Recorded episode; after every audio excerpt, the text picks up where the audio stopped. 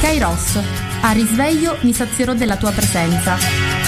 Formazione, cultura, attualità. Lancia in alto la tua vita come una moneta e lasciala volare più su. La paura di cadere non potrà mai farti male se tu chiedi aiuto lassù cadi, poi piangi, ma credimi, lui è già lì con te.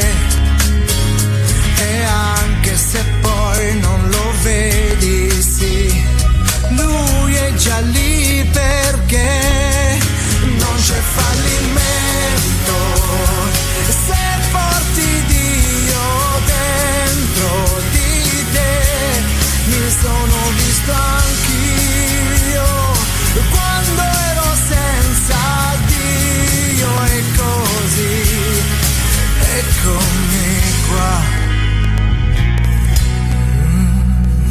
Buongiorno a tutti da Antonella dai microfoni di Radio Gemini. Oggi venerdì 13 novembre. In quest'autunno che incalza con un clima molto bello dal punto di vista meteorologico, stiamo vivendo un'estate di San Martino prolungata, l'inverno ancora non si è fatto vedere e in questo momento un pochettino difficile nel quale stiamo vivendo una situazione un pochettino pesante, ecco diciamocelo francamente, eh, già giorno 11 il nostro sindaco, dottor Carmelo Panepinto, ha chiuso le scuole, è un provvedimento molto saggio, dettato dal fatto che ci sono state nuove situazioni di patologia dal coronavirus, almeno o presunte tali, ci sono dei tamponi in corso, ecco le notizie ufficiali ovviamente vanno date dal, dagli organi preposti e quindi atteniamoci sempre ai comunicati ufficiali dei nostri sindaci entrambi molto zelanti devo dire, e cerchiamo di andare avanti con molto coraggio, senza lasciarci prendere dal panico, ricordandoci che non siamo la prima generazione a vivere un'epidemia, ma che molte altre generazioni l'hanno vissuta.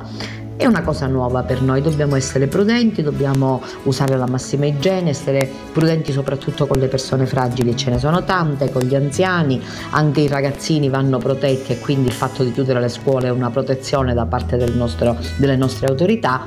Collaboriamo alle nostre autorità, facciamo un buon uso della mascherina, usiamola sempre e andiamo avanti. Ecco, sicuramente Gesù Nazareno, Abbegiamaggio Carmeno, San Giovanni Battista e a Madre di Cacciapensieri che la Madonna sotto un altro titolo ma che ha protetto Cammarate e San Giovanni dalla peste nei secoli scorsi sapranno aiutarci a vincere anche questa, questo momento particolarmente difficile della nostra vita che però mi permetto di pensare che potrebbe anche insegnarci molto. Non sono solo io a pensarlo lo pensano in tanti e certo possono sorgere delle cose negative. Questo per esempio può essere il giudizio eccessivo che c'è in giro la curiosità il curtiglio, il pensare magari che la malattia Ecco, ci rifacciamo al Manzoni, alla peste, gli untori, tutte queste sciocchezze che Manzoni mette in ridicolo da grande scrittore qual è, ma anche da persona profondamente cristiana e profondamente intelligente. Quindi evitiamo di curtigliare, evitiamo di parlare inutilmente, siamo solidali con tutte le persone che stanno soffrendo a vari livelli a seconda della situazione che si presenta, cerchiamo di essere solidali, cerchiamo di non fare mancare la nostra preghiera a queste persone, assidua, e cerchiamo anche laddove possibile, laddove nei limiti della discrezione e del buon senso che quello è necessario sempre e della buona educazione. Ecco, l'altro giorno è stato il giorno della gentilezza. Mi sono stupita perché la gentilezza non esiste più. Esistono dei modi arroganti, una volgarità diffusa e purtroppo i mass media sono maestri in questo perché personalmente mi dà molto fastidio vedere atteggiamenti arroganti per televisione da parte di politici, di giornalisti, di conduttori televisivi. Il rispetto per la persona, qualunque persona, chiunque essa sia, da dovunque venga, qualunque sia il colore della sua pelle e il suo modo di pensare è indispensabile, perché siamo tutti figli di Dio, tutti uomini e come ci ha ricordato il Papa nell'enciclica Fratelli tutti, siamo tutti fratelli, quindi sarebbe cosa buona in questo tempo difficile, anziché parlare inutilmente, sparlare, essere arroganti e anche maleducati, lasciatemelo dire, o meglio ineducati, perché noi genitori penso che ci abbiamo provato a dare un minimo di buona educazione ai nostri figli. Non tutti hanno recepito e questo purtroppo è una realtà. E allora cerchiamo di riportare in auge la gentilezza, quei bei modi che contraddistinguevano gli abitanti di Cammarate e San Giovanni, che si diceva anticamente che erano montanari ma garbati. Ecco, allora io vi invito a tutti, a tutti i cittadini di questi due paesi e anche a quelli che mi ascoltano da fuori, a rimettere in sesto la buona educazione, la gentilezza, l'affabilità, a pregare per le persone ammalate, ad essere solidali nei limiti delle nostre possibilità e a non fare cortiglio. E detto questo, passo ai saluti. Voglio salutare e ringraziare il mio direttore Francesco Lopresti che mi permette di andare in onda. Voglio salutare tutte le persone che mi ascoltano, le casalinghe che stanno preparando il pranzo, in allerta perché fra poco vi do la ricetta Voglio ringraziare tutti coloro che ci ascoltano anche da fuori paese, coloro che viaggiano, sono pochi ahimè in questi tempi, coloro che stanno lavorando. A tutti auguro una buona e serena giornata pure in questo tempo difficile che ci è stato dato da vivere. E passo subito alla ricetta. È tempo di broccoli. E i broccoli sono un vanto per il nostro territorio. E allora, una ricetta che non è della mia famiglia, ma che mi viene da una mia carissima amica che saluto e ringrazio, e a questa, questa, mia amica, la sua mamma, sto parlando della signora Mariletta Falzone, sposata a Milazzo, insegnante elementare, mia carissima amica, nonché mia comare, con la quale ho condiviso diciamo circa 40 anni della mia vita. La mamma di questa signora, una signora deliziosa, ogni tanto veniva a trovarci qua a San Giovanni e preparava questa ricetta buonissima, il famoso culdurun agrigentino, cioè impastava una pasta di pane e la faceva lievitare Dopodiché prendeva il broccoletto crudo, lo lavava, lo tagliuzzava finissimamente, lo condiva con cipolletta, sale, pepe e olio. Quando la pasta del pane era lievitata, divideva a metà questa pasta, io vi consiglio di pesarla e fare due dosi così non avete problemi. Si fa una, fe- una parte, si mette in una teglia, si stende, non troppo spesso ovviamente, ma nemmeno troppo sottile, poi si riveste con questo broccoletto Potete aggiungere a vostro piacere scamorza o formaggi grattugiati, però è una ricetta tipicamente vegetale, quindi io metterei ben poche altre cose. Si chiude con un altro strato di pasta, si spennella di olio e si sala logicamente e si fa cuocere a forno forte fino a quando non assume un bel colore dorato. Vi assicuro che è buonissima. Non vi consiglio di mangiarla caldissima, ma tiepida e anche fredda si può mangiare. Quindi buon appetito a tutti col cuduruni della signora, di questa signora amica nostra. E stamattina inizio in maniera un pochettino insolita perché voglio ricordare una persona che è venuta a mancare il giorno 11 novembre.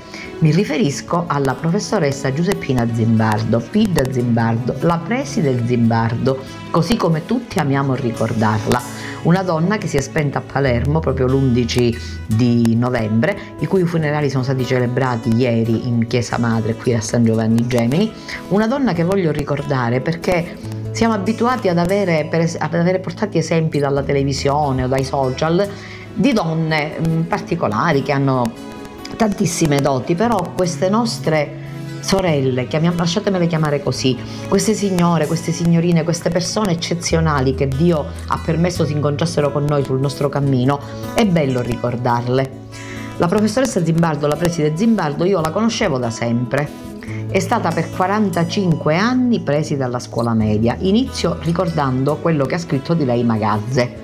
Severa ma giusta, autorevole e stancabile nel lavoro, così la ricordano generazioni di allievi e sono migliaia, dal momento che Giuseppina Zimbardo, che è venuta a mancare, scrivevano il giorno 11, quindi stamane a Palermo, è stata preside della scuola media di San Giovanni Gemini per oltre 45 anni. Nata a San Giovanni Gemini nel 1925, secondogenita di 10 figli, laureata in lettere classiche all'Università degli Studi di Palermo, iniziò subito a insegnare e dopo qualche anno vinse il concorso per preside scolastico. La funzione della scuola è essenziale, soprattutto se si coltiva un dialogo continuo con le famiglie, se si ascoltano i ragazzi e li si accompagna nel percorso di studi. Amava ripetere Pina Zimbardo, come lei stessa voleva essere chiamata. Da oltre un anno viveva nel capoluogo siciliano per motivi di salute. Alla domanda cosa ti manca del paese, da buona San Giovannese aggiungo io, rispondeva la piazza di San Giovanni, perché lei abitava proprio in piazza, e la festa di Gesù Nazareno. A questo bel ricordo di Magazze voglio aggiungere i ricordi personali, perché la mia famiglia di origine e la famiglia della professoressa Zimbardo erano in grandissimi rapporti di amicizia. Mia nonna Virginia Purpura era madrina di una delle sorelle Zimbardo, penso della signora Antonietta, ma non sono certa al 100%.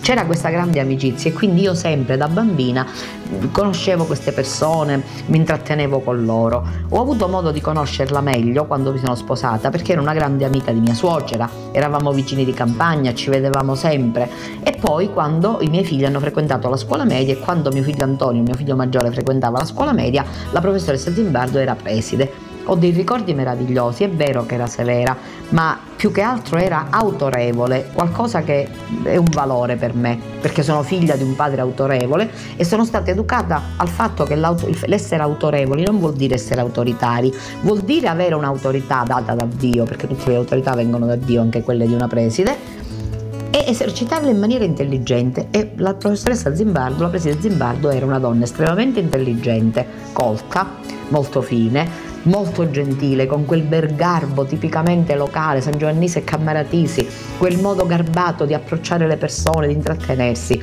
e aveva questi rapporti con tutti, con gli alunni e con noi famiglie. Un ricordo bellissimo che voglio condividere con voi, quando mio figlio uscì dalla scuola media, la preside Zimbardo invitò tutta la classe, le terze medie, e credo che lo fece con ogni classe, io ricordo quella di mio figlio, a casa propria in, nel villino in campagna, offrì un bel rinfresco a questi ragazzi, si intrattenne con loro augurando loro il meglio nella vita. E ricordo sempre che tutte le volte che la incontravo mi diceva che dice Antonio, non dimenticava nessuno. Ecco, a questa grande donna nella sua semplicità, eh, nel suo essere una donna che non amava mettersi in mostra, però aveva tanto da insegnare, sia come, come, profe, come preside, sia anche come modello femminile, va il mio rispetto, il mio affetto e la sicura certezza che il Signore saprà accoglierla nel suo regno e darle il meritato riposo. Grazie, signorina Zimbardo. Grazie preside, sei stata una grande donna. È vero, credetemi accaduto, di notte su di un ponte guardavo l'acqua scura, con la dannata voglia di fare un tuffo giù. Tratto qualcuno alle mie spalle, forse un angelo vestito da passante, mi porto via dicendomi così.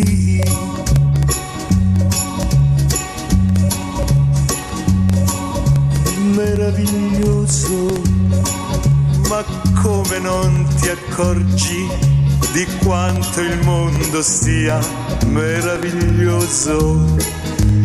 meraviglioso, perfino il tuo dolore potrà apparire poi meraviglioso.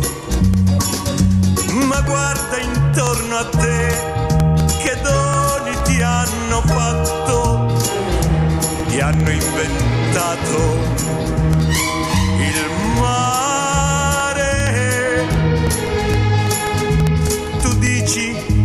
non ho niente, ti sembra niente il sole, la vita, l'amore meraviglioso, il bene di una donna che ama solo te, meraviglioso, la luce di un mattino, l'abbraccio di un amico il viso di un bambino meraviglioso, meraviglioso.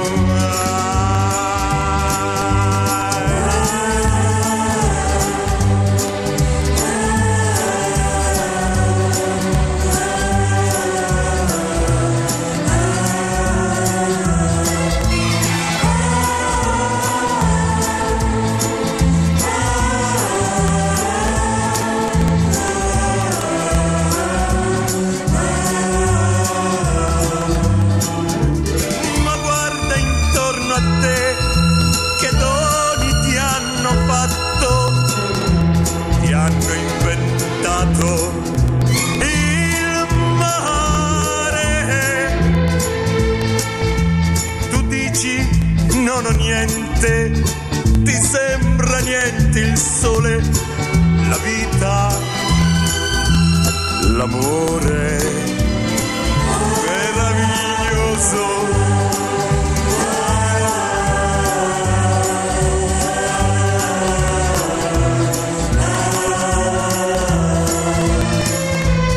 La notte era finita e ti sentivo ancora sapore della vita meraviglioso, meraviglioso, meraviglioso, meraviglioso, meraviglioso. E riprendiamo la nostra conversazione. Voglio leggervi proprio per riprendere qualcosa sull'udienza del Papa di mercoledì, Papa Francesco, vicini alle vittime di pedofilia. Francesco ha dedicato l'udienza alla preghiera perseverante di Gesù, al centro un accenno al rapporto doloroso, al doloroso caso McCarrick, rinnovo la mia vicinanza alle vittime. La fede non è lo slancio di un momento, ma una disposizione coraggiosa a invocare Dio, anche a discutere con Lui senza rassegnarsi davanti al male e all'ingiustizia. È uno dei passaggi centrali della catechesi del Papa nell'udienza generale, proseguendo il ciclo dedicato alla preghiera iniziato lo scorso 5 agosto. L'insegnamento del Vangelo è chiaro, si deve pregare sempre anche quando tutto sembra vano, quando Dio ci appare sordo e muto e ci pare di perdere tempo. Anche se il cielo si offusca, il cristiano non smette di pregare, ha sottolineato Papa Francesco. Dio è più paziente di noi e chi bussa con fede e perseveranza alla porta del suo cuore non rimane deluso, ha spiegato il Papa. Nella catechesi dell'udienza trasmessa in diretta streaming dalla biblioteca privata del Palazzo Apostolico. Dio risponde sempre, ha assicurato Francesco Abbraccio. Il nostro Padre sa bene di cosa abbiamo bisogno, l'insistenza non serve a informarlo, a convincerlo, ma serve a alimentare in noi il desiderio e l'attesa. Citando la parabola narrata del Vangelo di Luca della vedova che si rivolge al giudice perché l'aiuta a ottenere giustizia, il Papa ha raccontato questo giudice è un corrotto, un uomo senza scrupoli, ma alla fine, esasperato dall'insistenza della vedova, si decide ad accontentarla e pensa meglio che risolvo il problema e me la tolgo di dosso piuttosto che venga sempre a lamentarsi davanti a me. Questa parabola, ha commentato Francesco, ci fa capire che la fede non è lo slancio di un momento, ma una disposizione coraggiosa a invocare Dio, anche a discutere con Lui, senza rassegnarsi davanti al male e all'ingiustizia. La preghiera è come l'ossigeno della vita.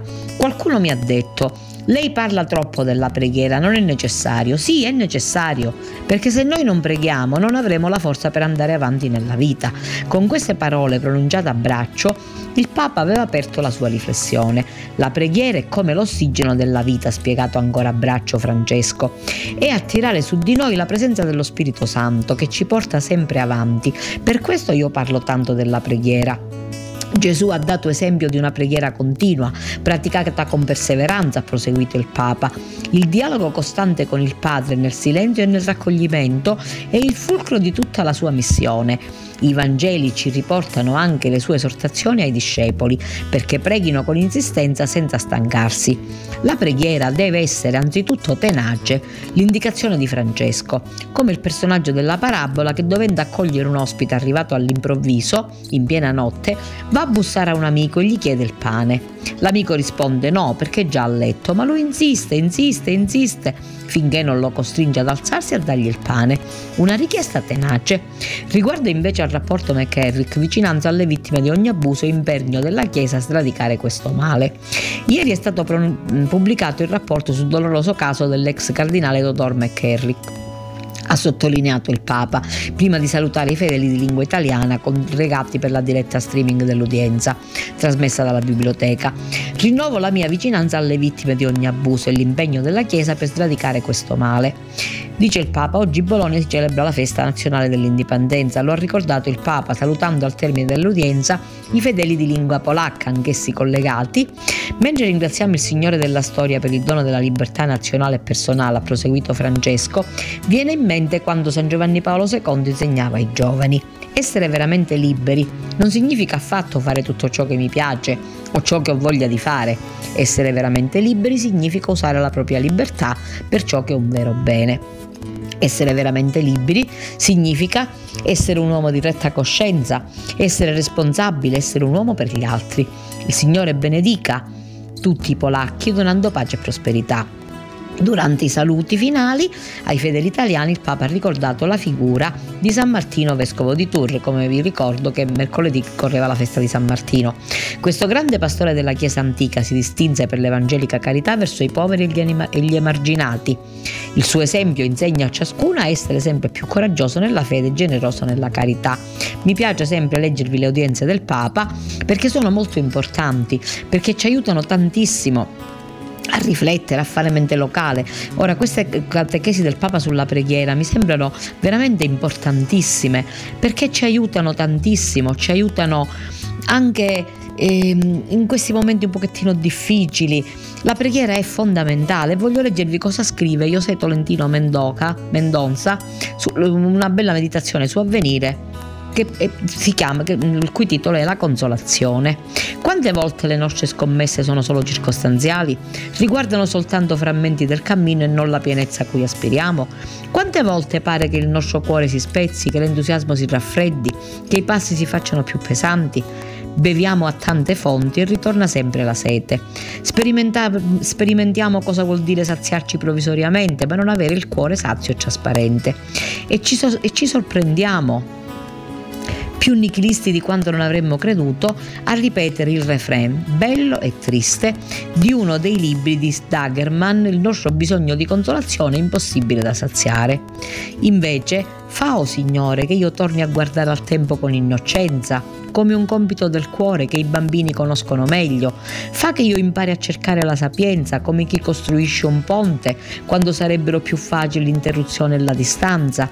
Fa che impari a tessere l'elogio di ogni tappa della vita, riconoscendo sempre il dono e l'opportunità che essa racchiude, anziché cadere nella tentazione di tutto sminuire con scoramenti, rancori o vuoti piagnistei. Fa che impari a ringraziare l'amore che mi svuota le mani e lascia al tempo stesso il illuminate, le lascia al tempo stesso illuminate, come forse non le avevo mai viste prima, che il rinnovato esercizio di fiducia che tu, Signore, mi chiedi, ravvivi in me il fuoco del tuo spirito, il quale trasforma ogni istante il cuore mio e del mondo. Mi è sembrata molto bella, penso che in questo tempo abbiamo tutti molto bisogno di essere sostenuti e che queste meditazioni, le preghiere, eh, l'alzare lo sguardo verso il cielo, ecco, io penso che sia molto molto importante che ciascuno di noi faccia mente locale, che ciascuno di noi si concentri un attimino, si fermi, rifletta un pochettino sulla propria vita, rifletta un pochettino anche su quello che sta accadendo, però guardandolo con occhi nuovi, con occhi positivi. E voglio leggervi pure la meditazione di Hermes Ronghi relativamente al Vangelo di domenica. Il prossima, il Signore ci invita a entrare nella gioia. Domenica celebreremo la 33esima domenica del tempo ordinario. In quel tempo Gesù disse ai suoi discepoli questa parabola: Avverrà come un uomo che partendo per un viaggio chiamò i suoi servi e consegnò loro i suoi beni. A uno cinque talenti, a un altro due, a un altro uno, secondo le capacità di ciascuno. Poi partì. Subito colui che aveva ricevuto cinque talenti andò a impiegarli e ne guadagnò altri cinque. Così anche quello che ne aveva ricevuti due ne guadagnò altri due. Colui invece che aveva ricevuto un solo talento andò a fare una buca nel terreno e vi nascose il denaro del suo padrone. Dopo molto tempo il padrone di quei servi tornò e volle regolare i conti con loro. Sappiamo come finisce la parabola. Dice Hermes Ronghi, c'è un signore orientale ricchissimo e generoso che parte in viaggio e affida il suo patrimonio ai servi. Non cerca un consulente finanziario, chiama i suoi di casa, si affida alle loro capacità, crede in loro, ha fede un progetto, quello di farli salire salire di condizione, da dipendenti a figli. Con due ci riesce, con il terzo non ce la fa. Al momento del ritorno e del rendiconto la sorpresa raddoppia. Bene servo buono, bene. Eco del grido gioioso della Genesi, quando per sei volte vide che ciò che aveva fatto ed esclamò che era bello. È la settima volta, ma è bellissimo. I servi vanno per restituire e Dio rilancia, ti darò potere su molto, entra nella gioia del tuo Signore, in una dimensione nuova, quella di chi partecipa all'energia della creazione. E là dove è passato rimane dietro di lui più vita. L'ho sentito anch'io questo invito, entra nella gioia quando scrivendo o predicando il Vangelo, il lampeggiare di uno stupore improvviso, di un brivido nell'anima, l'esperienza di essere incantato io per primo da una grande bellezza mi faceva stare bene, io per primo. Oppure, quando ho potuto consegnare a qualcuno una boccata di ossigeno di pane. Ho sentito che ero io a respirare meglio, più libero, più a fondo. Sii egoista, fai del bene, lo farai prima di tutto a te stesso. E poi è il turno del terzo servo, quello che ha paura. La prima di tutte le paure, la madre di tutte, è la paura di Dio. So che sei un uomo duro, che miti dove non hai seminato e raccogli dove non hai sparso. Ho avuto paura. Questa immagine distorta di un Dio, Dio duro che ti sta addosso, il fiato sul collo, è lontanissima dal Dio di Gesù. E sotto l'effetto di questa immagine sbagliata, la vita diventa sbagliata. Il luogo di un esame temuto, di una mietitura che incombe. Se nutri quell'idolo, se credi a un Dio padrone duro e spietato, allora io lo incontrerai come maschera delle tue paure, come fantasma maligno e il dono diventa, come per il terzo servo, un incubo. Ecco ciò che è tuo, prendilo. Se credi a un Signore che offre tutto e non chiede indietro nulla, che crede in noi e ci affida tesori, follemente generoso, che intorno a sé non vuole dipendenti e rendiconti, ma figli, allora entri nella gioia di moltiplicare con lui la vita. Il Vangelo è pieno di una teologia semplice, la teologia del seme, del lievito, del granello di senapa, del bocciolo, di talenti da far fruttare, di inizi piccoli e potenti. A noi tocca il lavoro paziente e intelligente, di chi ha cura dei germogli. Siamo tutti sacerdoti di quella che è la liturgia primordiale del mondo. Dio è la primavera del cosmo, a noi di essere nell'estate profumata di frutti. Questa di Marinella è la storia vera che scivolò nel fiume a primavera, ma il vento che la vide così bella dal fiume la portò sopra una stella, sola senza il ricordo di un dolore vivevi senza il sogno d'un amore, ma un re senza corona e senza scorta bussò tre volte un giorno alla tua porta.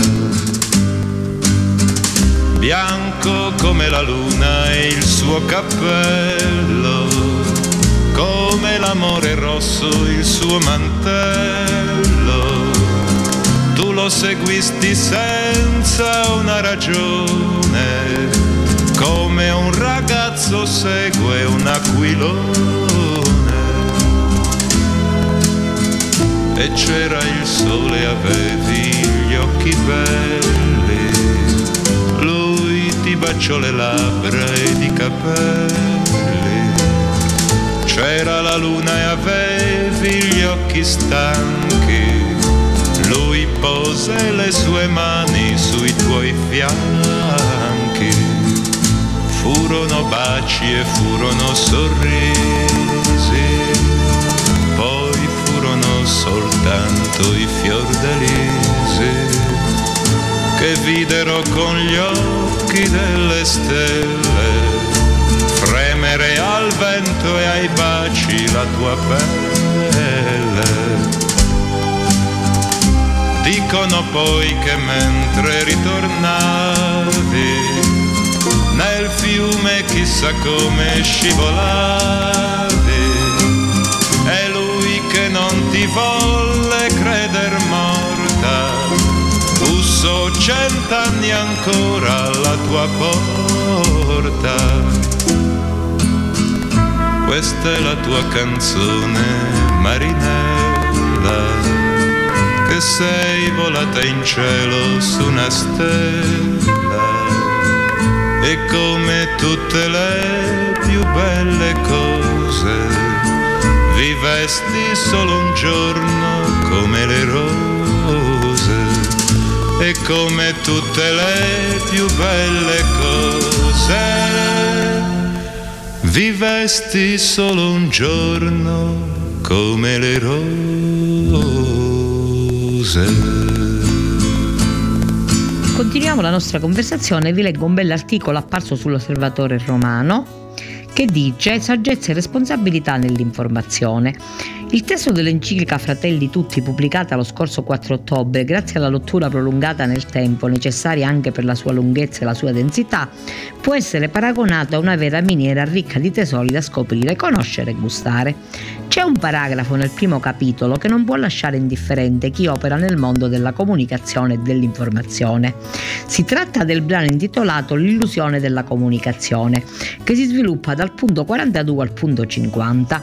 È un paragrafo che colpisce per il realismo della riflessione e la lucidità dello sguardo con cui Papa Francesco affronta questo tema, a lui molto caro della comunicazione.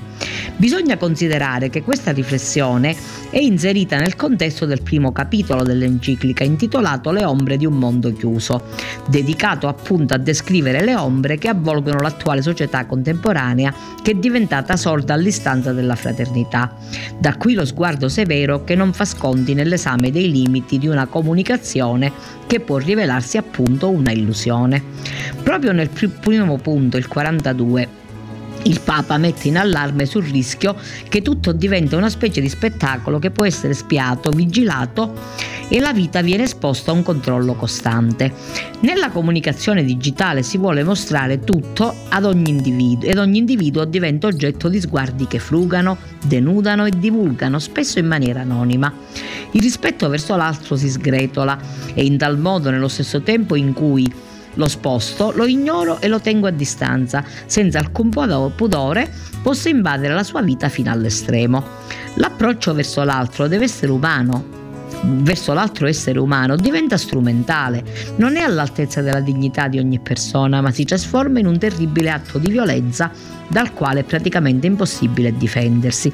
E questa è la suggestione che spinse meno di un anno fa il 29 novembre 2019 questo giornale, quindi l'Osservatore Romano a cui, rifer- a cui faccio riferimento, a organizzare una tavola rotonda intitolata Liberi perché responsabili, sul tema della responsabilità dei giornalisti e di tutti gli operatori della comunicazione.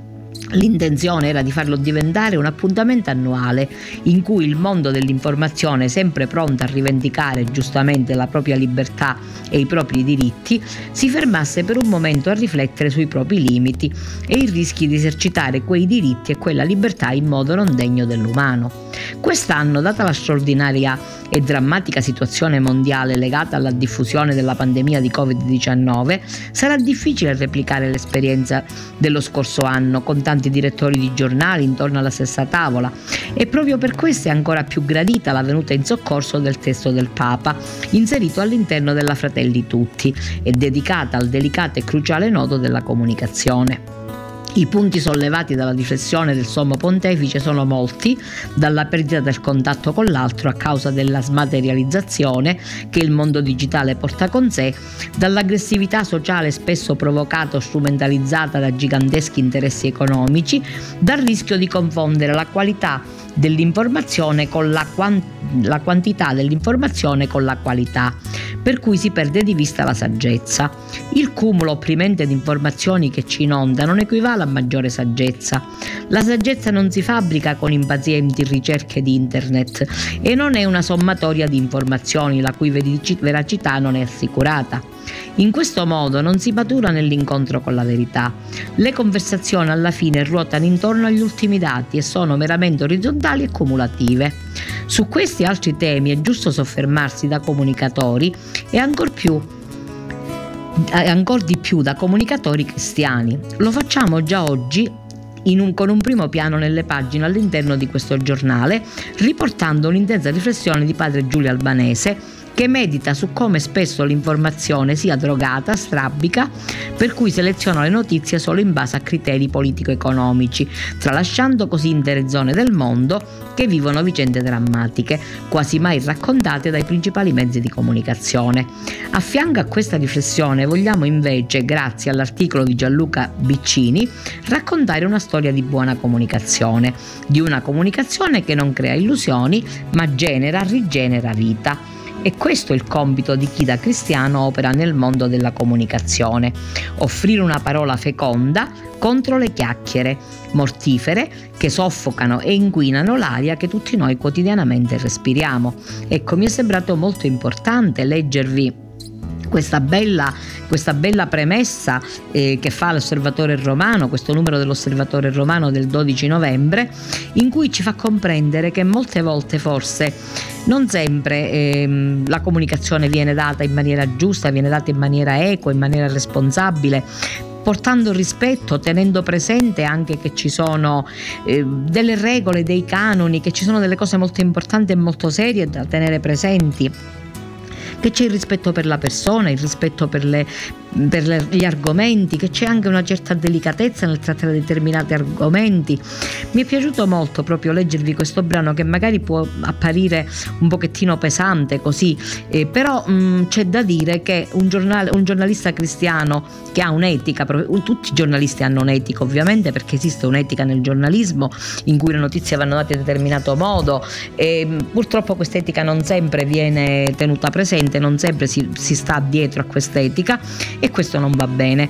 E il Papa l'ha rimarcato molto proprio in questa enciclica nella Fratelli Tutti, facendoci comprendere che abbiamo dei doveri, che dobbiamo anche come persone, anche, comuni- nel, anche la comunicazione ha i suoi doveri e logicamente ehm, si rammaricava anche colui che scriveva questo articolo sull'osservatore romano che quest'anno a causa della pandemia non sarà possibile che ci siano il convegno come c'è stato l'anno scorso, che è stato molto importante, molto bello e anche molto proficuo. Quindi è molto importante stare attenti a quello che diciamo, a come lo diciamo, ma questo è un discorso che vale sempre, vale per tutti. Ed è anche molto importante proprio in questo tempo così difficile in cui siamo tutti molto condizionati, abbiamo tutti dei pro- abbastanza problemi, eh, più che altro anche di sensibilità perché confessiamocelo, accende la televisione a sentire sempre le stesse notizie, sempre notizie drammatiche, è vero, il giornalista ha il dovere di informarci, di dirci la verità, però è anche importante che vi sia eh, un'etica appunto, che sia, sia, tenuta in considerazione molto forte quest'etica perché possano le notizie essere date in maniera anche intelligente rispettando sempre l'essere umano.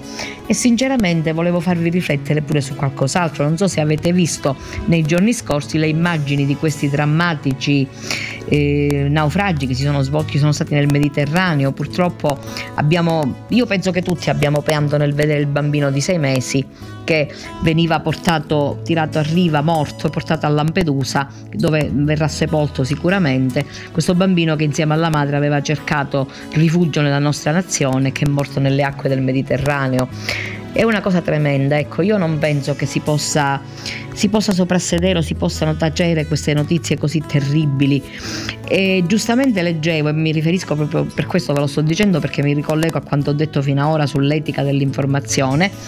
E, ehm, è stato coloro che hanno salvato queste persone di un'organizzazione, una OMG, una nave di una OMG, diceva noi abbiamo, si, si vedeva questa madre che urlava disperatamente baby baby perché aveva perso il bambino, loro che cercavano disperatamente finalmente trovavano il bambino, lo tiravano a bordo, il bambino era in arresto cardiocircolatorio, cercavano di rianimarlo ma il bambino mh, si è rianimato per un attimo però poi è morto.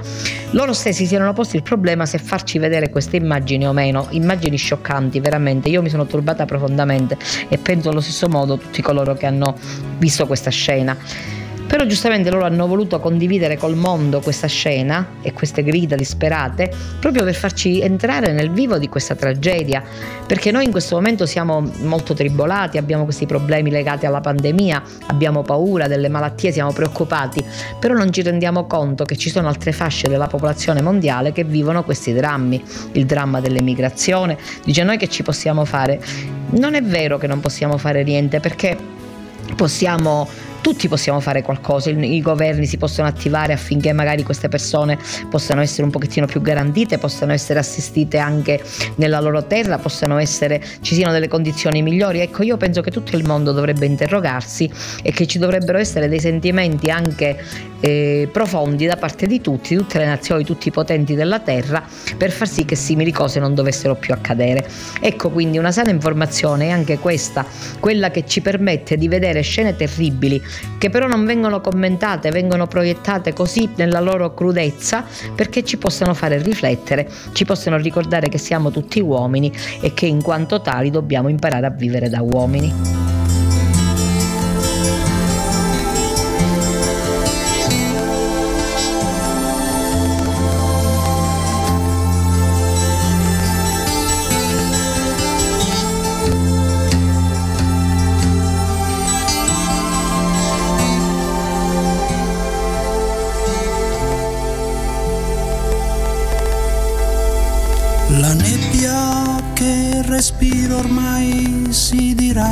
che davanti a me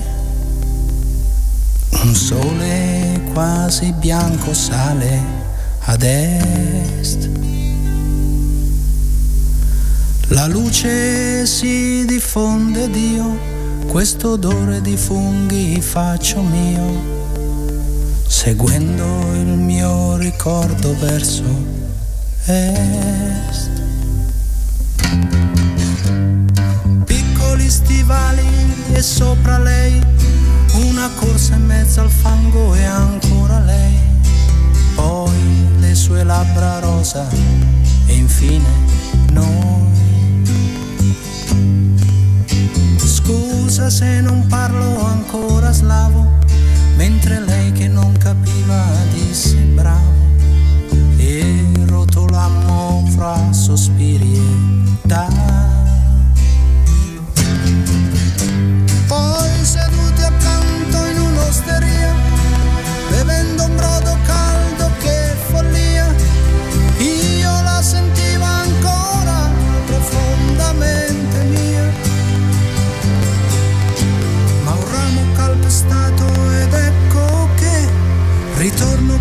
pensiero e ascolto te, il passo tuo, il tuo respiro dietro me. A te che sei il mio presente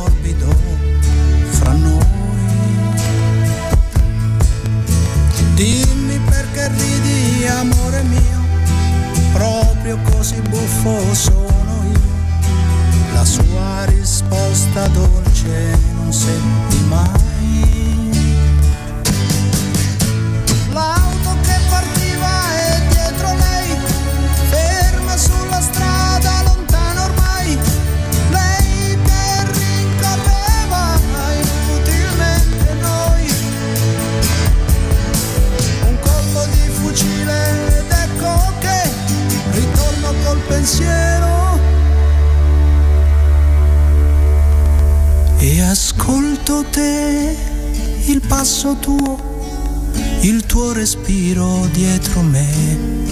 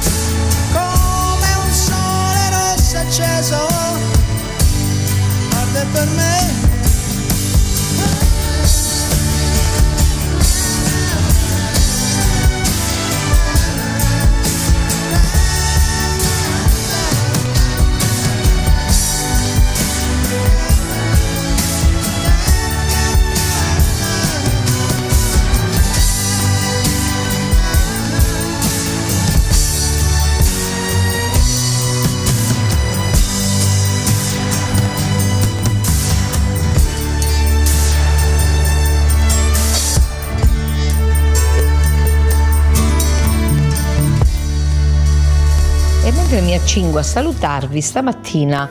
Volevo farvi riflettere un attimino su questo tempo che stiamo vivendo, questo tempo che non finirò mai di dirlo, è un tempo anche un pochettino difficile, un tempo che ci sta facendo soffrire tutti, ci sta mettendo di fronte a privazioni, a momenti bui, a momenti Cosa possiamo fare in questo tempo? Possiamo reinventarci, ecco, io penso che tutti siamo capaci di reinventarci come? Eh, cercando delle ispirazioni nuove, eh, ciascuno di noi può mettere a frutto i propri talenti, ecco, domenica ci sarà la parabola dei talenti, mi è piaciuto molto leggervi questo perché talento è dono di Dio. I talenti possono essere di vario tipo, ci possono essere talenti di qualsiasi tipo, ci possono essere talenti creativi, talenti, ecco, chissà, scrivere qualcosa, ve, lo, ve l'ho detto tante volte e ve lo voglio dire ancora una volta, oppure che so, eh, talenti di, di, cucito, talenti eh, ricerca di fotografie, oppure qualcuno si può scoprire fotografo, io non so quali possono essere i vostri talenti, però io vi invito a fare mente locale, a vedere un attimino che cosa possiamo fare. Tutti possiamo fare qualcosa tutti possiamo cercare una soluzione, cercare qualcosina che ci possa aiutare un attimino a fare in modo che la nostra personalità possa svilupparsi anche in questo tempo difficile. Ecco, possiamo fare mente locale e ricordarci della nostra giovinezza, del nostro passato, di quando eravamo ragazzi, per quelli che sono più avanti negli anni, o riscoprire qualcosa o magari ascoltare qualcosa. Chissà, ci sono tante cose che possiamo farci. Voglio leggervi a conclusione di questa nostra conversazione mattutina una bella meditazione di Antonello Iapicca che si adatta perfettamente a questi tempi. È un presbitero, come sapete, che appartiene alla diocesi di Roma, ma vive in Giappone a Takamatsu.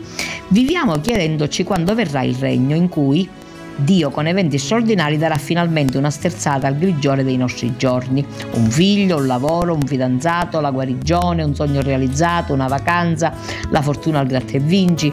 Ma il regno di Dio non è magia, esoterismo o fantasia. Non attira l'attenzione morbosa degli astrologi, si cela invece nella brezza leggera che ogni mattino ci annunzia la vita concreta che ci attende. La buona notizia che i cristiani recano al mondo è la possibilità il loro realizzata di vivere ogni giorno nel grigio di quel giorno, sino in fondo come un re nel suo regno. Stare dove il Signore ci ha posti, senza sperare un altro luogo, senza voli mentali in paradisi illusori, annunciati da falsi profeti che ci vogliono spingere qua e là, oggi a destra e domani a sinistra, padri d'ogni ideologia e utopia. Per chi guarda gli eventi con gli occhi della fede, il grigio rivela i colori meravigliosi dell'amore di Cristo che vi si nascondono, come il lampo guizzando brilla da un lato all'altro del cielo. Il regno di Dio è carne ed ossa, uno sguardo e parole mai udite, mia moglie, mio marito, i miei figli, questa casa, questo ufficio, il banco della frutta e l'ambulatorio, l'ufficio postale, la riunione di condominio e aggiungo io anche il coronavirus. E misteriosamente Cristo vive in mezzo a noi come una presenza assoluta, il senso primo e ultimo di tutto, perché nel suo amore tutto è trasfigurato, rimanendo però agli occhi della carne quello che è sempre stato. Ma perché giunga il compimento del regno, è necessario un prima intinto delle sofferenze e nel ripudio quello dove noi per primi, come gli apostoli, abbiamo condotto il Signore. Ma era proprio sulla croce che lui doveva salire, altrimenti non ci avrebbe strappato al potere del peccato. Così altrettanto necessario che anche noi apostoli e testimoni del suo amore, soffriamo molto e siamo rifiutati per preparare ogni generazione proprio che ci accanto ora, ad accogliere il trionfo di, al trionfo di Cristo. Il male si assume e un giorno senza sofferenza e senza croce è un giorno perso. I momenti più fecondi infatti sono proprio quelli che assomigliano allo spirale di Gesù Cristo in croce, quando anche Dio pare averci abbandonato e ci consumiamo nel desiderio di vedere il giorno della vittoria di Cristo e ci sembra di non essere esauditi, ma già in questo prima, come un seme gettato in terra, è presente ed operante il dono del regno eterno di Dio, verso cui siamo chiamati a orientare la nostra vita, affermando, come scriveva il cardinale Vantuan, le occasioni che si presentano ogni giorno per, co- per compiere azioni straordinarie e ordinarie in modo straordinario e vivere ogni giorno, ogni minuto come l'ultimo della vita, lasciare tutto ciò che è accessorio concentrandoci soltanto sull'essenziale. E con questa bella meditazione di Don Antonello che ci invita a vivere l'oggi, ad accettare la storia, a vivere anche le difficoltà di un presente che non è facilissimo, è un presente abbastanza serio e abbastanza impegnativo per tutti noi con questi bei sentimenti io vi auguro un buon fine settimana, speriamo che il Signore ci aiuti, speriamo che il Signore voglia proteggerci col suo manto e speriamo che il Signore veramente possa sempre proteggerci e possa darci tanta forza.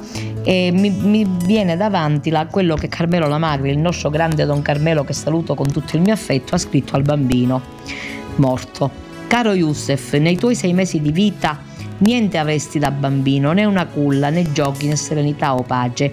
Ora da bambino non hai nemmeno la bara. Sei mesi e mai hai potuto essere bambino, come la tua mamma giovanissima, già al colmo del dolore. Noi, oggi e sempre, qui siamo la tua famiglia. Ci vediamo in cielo dove saremo bambini per sempre.